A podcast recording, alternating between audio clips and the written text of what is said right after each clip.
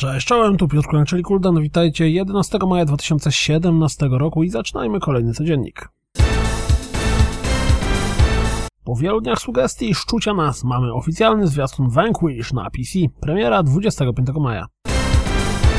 Poxnora, czyli specyficzne połączenie kolekcjonerskiej karcianki z turową strategią od dawna jest dostępne na PC. Jak widzimy na zwiastunie, teraz zmierzy również na PlayStation 4 i to z crossplayem z PC.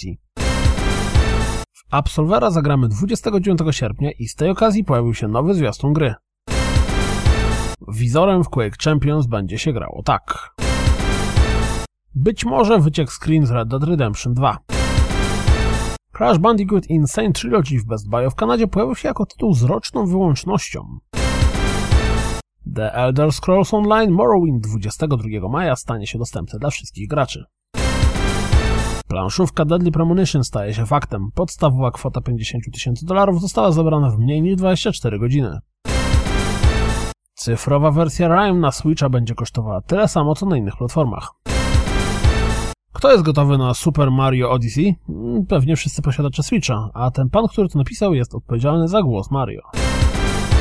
Zastanawiacie się jak się gra w dodatek Hot Wheels Forza Horizon 3? No to sprawdźcie ten fragment rozgrywki.